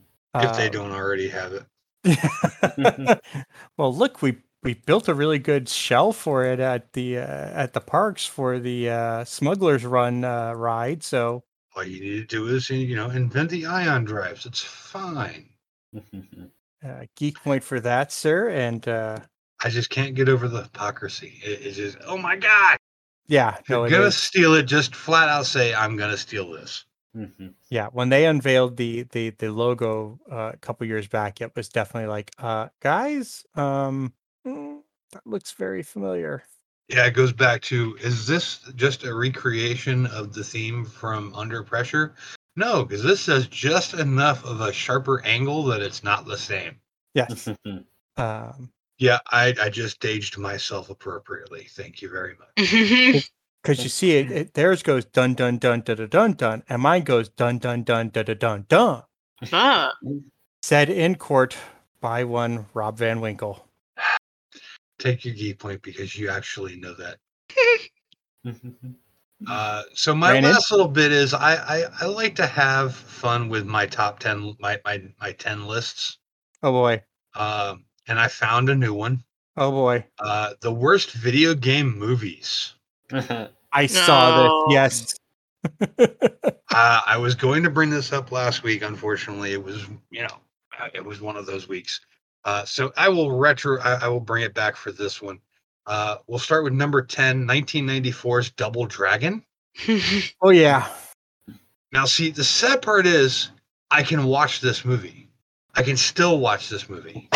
Well, A, because Alyssa Milano's in it, but that, that's not the only reason. It's actually a pretty decent movie. and considering it was made for a grand total of $7.8 million, Mm. okay, Yeah. Put some money behind it, put Alyssa Milano back in, get, you know, two other guys in there, it'll be fine. Are you, I mean, are, hell. sa- are you saying you don't want Scott Wolf again? Uh, if I want to watch that movie, I can watch that movie. Uh, All right. keeping with the early 90s, 1993 Super Mario Brothers. Oh. Oh. Bob Hoskins and John Leguizamo. I mean, come on. That listen. doesn't if that doesn't talk Italian plumber John Leguizamo. Come on now. Um, I was a huge fan of Dennis Hopper as a young teenager. Don't ask; it's a long, complicated thing. But yeah, this this movie was really like Horrid. so so much head shaking. Can you believe somebody shelled out 48 million bucks to make that movie? I mean, you know You what? had to pay Dennis Hopper and John Leguizamo. I mean, I mean, I I mean, and Bob Hoskins. I mean, you know, he was still riding high off of his uh, Who Framed Roger Rabbit, but you can look at some of the, the the special effects and creature effects and remember that that was all practical, and you can see that a lot of money was wasted. yeah, it uh, it did not make the money back. Nope. Uh, number eight, 1999's Wing Commander. Hmm. Uh, I, Matthew I- Lillard and Freddie Prinze Jr. were not enough to make this movie anywhere near decent. um, I had a friend who was huge into these games, the the Wing Commander games, and I remember how excited he was that they were making a movie about this. And then, yeah, we saw it, and uh, that was a look of disappointment on his face, only to be topped like a year or two later when Dungeons and Dragons the movie came out. which is amazingly not on this list. But then again, does not was not a, originally a video game. Nope. Um, by the way, that one only made 11.6 million in the in the theaters and cost 30 million to make. Oof. Uh, number seven, 2007's In the Name of the King, a dungeon siege tale. Yeah, I saw this one, not in the theaters. I I think I saw it on Netflix or one of the streamers. Uh, Jason Statham, Burt Reynolds, John Rhys-Davies, Ray Liotta, Ron Perlman, Uh, in the completely miserable roles that this movie made no freaking money. Um, production budget of sixty million dollars. It earned thirteen point one million in the theaters. good lord. Uh, also also had uh, Leelee Sobieski in it. Yes, it did. That was Um, not not good. I, I don't necessarily understand why this is on this list, and this is why I we can disagree on other people's lists. Uh, number six is the Resident Evil franchise. wow, really? Yeah, I'm gonna have to call shenanigans on that. Yeah. Yeah, I mean, it, it's sort of like you know, if you put like worst sci-fi movies and put a- the Alien franchise on there because of like you know maybe three and four, um, but but over like the first one of I. There are good movies in that series of Resident Evil. I enjoyable movies. I'll say. Uh, the only thing that I can think of is if they were trying to base it on the movies being like the video games, because the Resident Evil series is nothing like the video games. Hmm. Mhm. Um, it, it it's I, I would say if anything, it's loosely based on a video game. Yeah. Video game So- adjacent. Right, right. I'm. I mean, it, when you take the last Resident Evil movie that came out in 2016, it made 312 million dollars on a budget of 40 million. I would not call that a failure. Mhm. Um, number five, 1997's Mortal Kombat Annihilation. Hmm. So this this kind of follows my rule that if the alleged star of the first movie doesn't want to come back for it, um, you know, when you don't get Christopher Lambert reprising the role of Ronan, or not Ronan, um, Raiden. Raiden, um, that's one of those where you need to look around, going, should we be doing this? Is this is this a good idea? let, let alone make a third. But to his credit, it made $51 million in the box office and only cost 30 million to make. So take it for what it's worth, I guess. Um, two, number four is uh, 2009's Street Fighter, The Legend of Chun Li. If you haven't seen this movie, don't feel bad. Not many people have. Uh, it had realistically nobody that you would ever know in the movie. Yeah, I, I think It was the- horribly uh, horrible dialogue. Uh, that was uh, the- horrible acting. was it Christine Kreuk from uh not Christine. That, not, she, she was on Smallville. She played Lana. That was that was who they're banking on be that playing Chun Li. Uh, Kristen Chris, Kristen Kreuk. Yep. So it was Kristen. Okay. Yeah. Yeah. She was the they're banking on that Smallville audience. Um, Michael Clarke Duncan, Neil McDonough. Those are probably the the names that you're gonna know if you go to try and look through the cast list. Those are the two names you're gonna know. But horrible movie. Uh, made 12.8 million dollars. It cost 18 del- 18 billion 18 million to make. Not worth it. Um, number three, we're getting into the really bad ones now. Uh, 2005's BloodRayne. Oof. Did anybody know that they made a Blood Rain movie? No. I, I did. I I did as well. Um, you would think that a, a, a vampire who hunts Nazis and other vampires would would draw an audience, and then Hmm. they made a movie about it, and it didn't. Um, and it it was so bad that they made a second one. And, and wait for it, wait for it. They made a third one. Did they really? Yes. BloodRayne the Third Reich. If if you haven't seen it, don't worry. Nobody else has either. It went straight to video. Uh, the original did go to the box office. Uh, Yes. It would cost twenty five million dollars to make, and it made. Anybody want to guess? At least two dollars. Three point seven million. Ooh. Yeah, yeah. Uh, number two on the list, uh, 2003's House of the Dead. I don't know. I'm not even familiar with that game. I'm not even familiar with the game, so I'm just gonna. Yeah, not many people know it either, but uh, basically, teenagers go to an island. There are zombies. What could possibly go wrong? Um, it did make a little more than what it cost to make, but maybe a couple of hundred thousand dollars more. Uh, and the number one on this list, 2005's Alone in the Dark. Hmm. I'm uh, again. That's not a game I'm very familiar with. Mhm. Uh, this was one of those uh, survival horror games. Um, it wasn't real, real big, uh, but it was big enough to get a movie. Hmm. Hmm. It had Christian Slater and Tara Reid, Well, th- so it had uh, it had a couple of names in it. Um, but this was just horrible all the way around. Uh, it made $12.7 million on the box office, uh, mainly just because Christian Slater was in it. And how bad could it be? Well, it could be really bad. Uh, so 12.7 at the box office. It made t- cost 20 to make. So that is my my top ten list for this week, and unfortunately not total, but not, not bad all the way around. I noticed. I, I was looking at the list. I noticed that uh, Uwe Boll hmm is a constant is a is a very often the director of said movies. Um, yeah, that was like the one like connection. Like I know like the Resident Evil director, he made like a bunch of other like.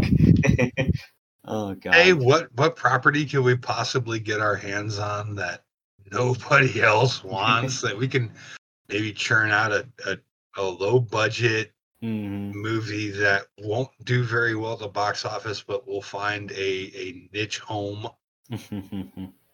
That was kind of the the idea in the mid '90s of buying video game properties and making movies. Maybe it'll find an a audience in video. Isn't he still doing it though? Like, um, I, I distinctly remember I was way into Monster Hunter when uh, around the time of the Monster Hunter movie, and I distinctly remember like seeing that first trailer and like, oh, instead of being about like you know the the hunters like uh in, in their world just hunting monsters, it's about the the military gets transported to the Monster Hunter world and they fight monsters with guns and fucking tanks and shit. what is even going on with these? It, it's it's like the the buying up of comic book properties these days, where Mhm. it's like, what what are you? Okay, yeah, you're trying to make it appeal to everyone, and and because you're trying to do that, it now appeals to no one. hmm Y- Pretty you much. lost you lost out on the core audience, Mm, and the the casuals are not going to go. But it's one of those where it's like, how have we? How have they not learned this lesson? Like, hmm or I have a thought. It's all a conspiracy by the accountants. If we make these movies that lose multiple millions of dollars, we can write that off when we drop in Avengers. I'm looking at you, I'm looking at you John Carter. oh God. Well, I mean, eh, you're also talking about Hollywood, where you can fail upwards. Yes, well, Mhm. yes. And and if you if you want any kind of proof to that, the guy who directed GI Joe, the second GI Joe movie, you know what his ori- what his first movie was? Mm. Uh, it was a documentary about Justin Bieber. Oh my god. So if you're if you're wondering how to make it in Hollywood, just do something incredibly dumb. Someone will come along and wave lots of money at you. Yep. yeah. All Plus, right. the thing of like any publicity is good publicity, right? Like, hmm say what you will about like Uwe Boll, like we, I, I knew his name as soon as you said it. Yeah. It's it's sort of the the the the, the Michael Bay theory. You know, it's like these movies aren't don't have to be good, but you know they will make money somehow, some way. I mean, I'm sure with like the deals with streaming services and sci-fi, you know. 'cause I am sure the folks behind, you know, uh, the the, uh, the Dungeon Siege movie, which they made a sequel or two that were, I think, direct to sci-fi or direct to video. So, Mhm. oof.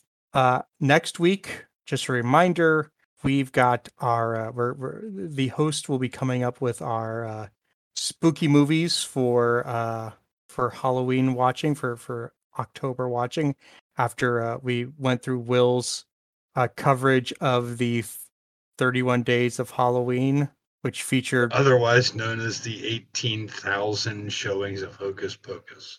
Yeah. um uh so we got that coming up next week for people to look forward to uh the auction story i i interrupt you about and i apologize for that uh one of 11 one of the 11 original first printings of the constitution is going to be going up for auction Oh wow. uh sotheby's has it and uh they are estimating that it could be uh it could exceed uh 20 million dollars Wow. Not if Nick Cage shows up. Sorry. Take the geek point. um Got there before me. the uh, the text up for auction November belongs to a collector and philanthropist Dorothy Tapper Goldman.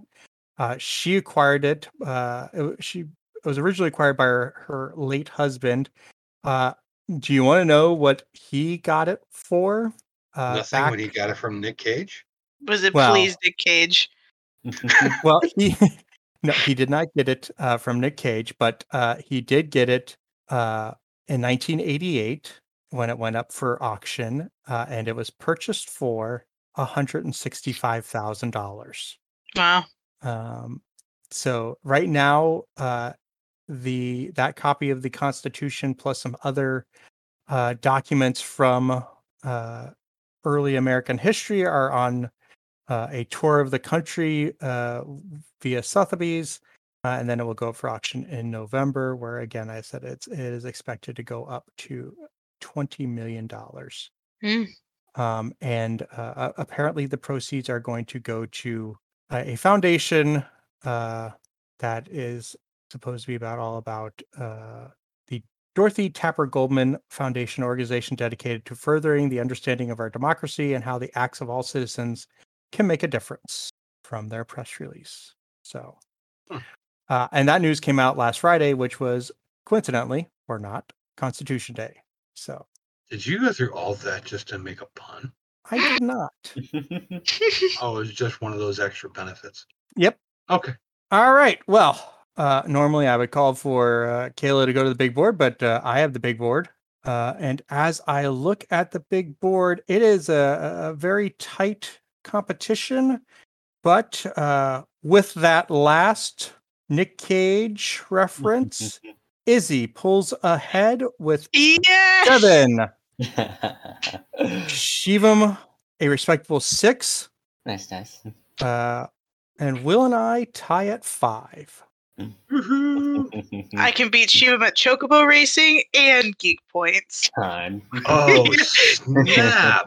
Wow. Wow. So, Okay. Uh, yeah, shots fired. uh, Izzy, it is your rights, responsibility, uh, obligations, and uh, something else. Privilege. Yeah, privilege. Uh, you get to plug stuff first. Uh, so, where can folks find you? And I'd imagine, particularly, where can they find the Instagram that both Will and I have complimented you on? Uh, you can find me on Instagram at Isabel H Carmona. Uh, I post mostly my personal art stuff on there. Um, if you want to see stuff that we work on, uh, me and Shivam for Horror and Harpy, we have that. Uh, you can also find me on Twitch at Keeper of Kitsune. Uh, we are going to start up our Illuna Nights campaign here pretty soon, uh, the beginning of October. Uh, yeah. Cool. All right. So Shivam, you are second. Uh, where can folks find you online and and and more about horror and harpy? hmm Uh, yeah. So, um, yeah, uh, all places that uh, Izzy just mentioned. Uh, yeah, I do help with most with uh, work on most of that sort of stuff too. Um, uh, of course, there's also the uh, YouTube channel. You can search for Horror and Harpy on YouTube. Um, yeah, we're gonna be doing the Phoenix Chats weekly, and uh, as soon as the Illuna Nights campaign opens back up, yeah, you can catch us on Twitch, or if you can't catch us on Twitch, the VODs will be uploaded um, at least by the following day uh, up on YouTube. Yeah. mhm. Oh, Will, Yes. where can folks find you online? Uh, you can find me at Geekiest Will on Instagram and the Twitter. Uh, not that I know how to use either one of them, but I'm trying. Mhm. That's all we can ask. Joe, tell these folks where they can find you. Well, the list is long and illustrious. If you are on Twitter, you can find me at Demorgus. That's D E M O R G U S. That's my personal Twitter. Uh, if you are in the mood to follow this podcast across any of the social medias, you just got to go to the Geekiest Pod. We're on Instagram, Facebook, and Twitter. Uh, if you are interested in getting any of the Geekiest merchandise, which includes what I lovingly refer to as the five headed logo, or you want a hashtag Geek Point shirt, or any other geek point, hashtag geek point merch uh just go to shop.spreadshirt.com slash the geekiest pod um if you are in uh you know if, if you've taken a listen to uh horror and harpy and you're still in the mood for some more d&d content uh look for not safer wizards uh, our fifth edition actual play podcast where i am the dm and kaila it plays uh jade tea leaf the halfling rogue assassin uh, we are, they've gotten into some major shenanigans. If you have been paying attention, they have entered the astral plane. Ooh. Um, and uh, the new episodes of the actual play come out every other Friday, and in between, you get our out of character, our behind the play show hosted by Gary, who plays Velikan in the game, and uh, whoever he can get to be his guest to talk about the previous episode. So uh, we kind of give you two shows for one there. So, uh, and if you happen to be in the South Florida area and you want to check out the thrift store that uh, is often mentioned on the show, you need to go to 41, 4148 Davie Road here in beautiful Davie, Florida, uh, where you will find Kaila most days of the week and me occasionally now. Uh, it is full of geeky, witchy, cool stuff. Uh, Kaila is in the middle of doing a major reorganization of things, but uh, it is it's got a little bit of everything and a whole lot of good stuff. Uh, if you follow uh, Secondhand Goddess on any of the socials lately, you'll have noticed uh, Kaila's been making some new brain monsters that are available, and uh, we've also got some cool costume stuff in. So uh, take a look. If you can't make it to the South Florida area, go to secondhandgoddess.net. You will find uh, our eBay store there. Um, we have a lot of Disney trading pins and other interesting things that come into the shop, but uh, don't quite meet, don't don't quite fit the thrift store aesthetic. Uh, you also will find uh, the Secondhand Goddess merch store there as well, uh, which includes not only Secondhand Goddess logo stuff, but also uh, any of the interesting uh, t-shirts and things that Kaila's been up with, like Dexterity's my dump stat, or Bitey, or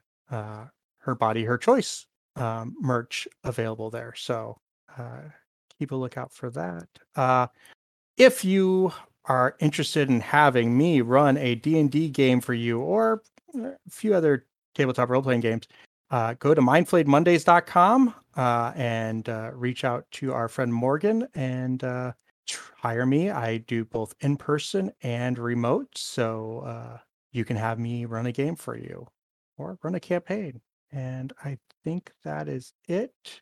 As always, this podcast believes that Black Lives Matter, trans rights are human rights, and love is love. We thank you for listening this week, and we look forward to talking to you next week. Made the world a better place than you found it, kids. Hey there, listener. Before we get out of here, just want to uh, ask you to do us a little favor. Um, two little favors. One, if you go to Apple Podcasts, leave us a rating and review there. Five stars would be great, but hey, we're leaving that up to you. And second would be share the podcast with your friends, family, coworkers, whoever you think would enjoy a deep dive into geek culture. Uh, that would definitely help us. Thanks for listening. The preceding program was brought to you by Armored Bear Productions.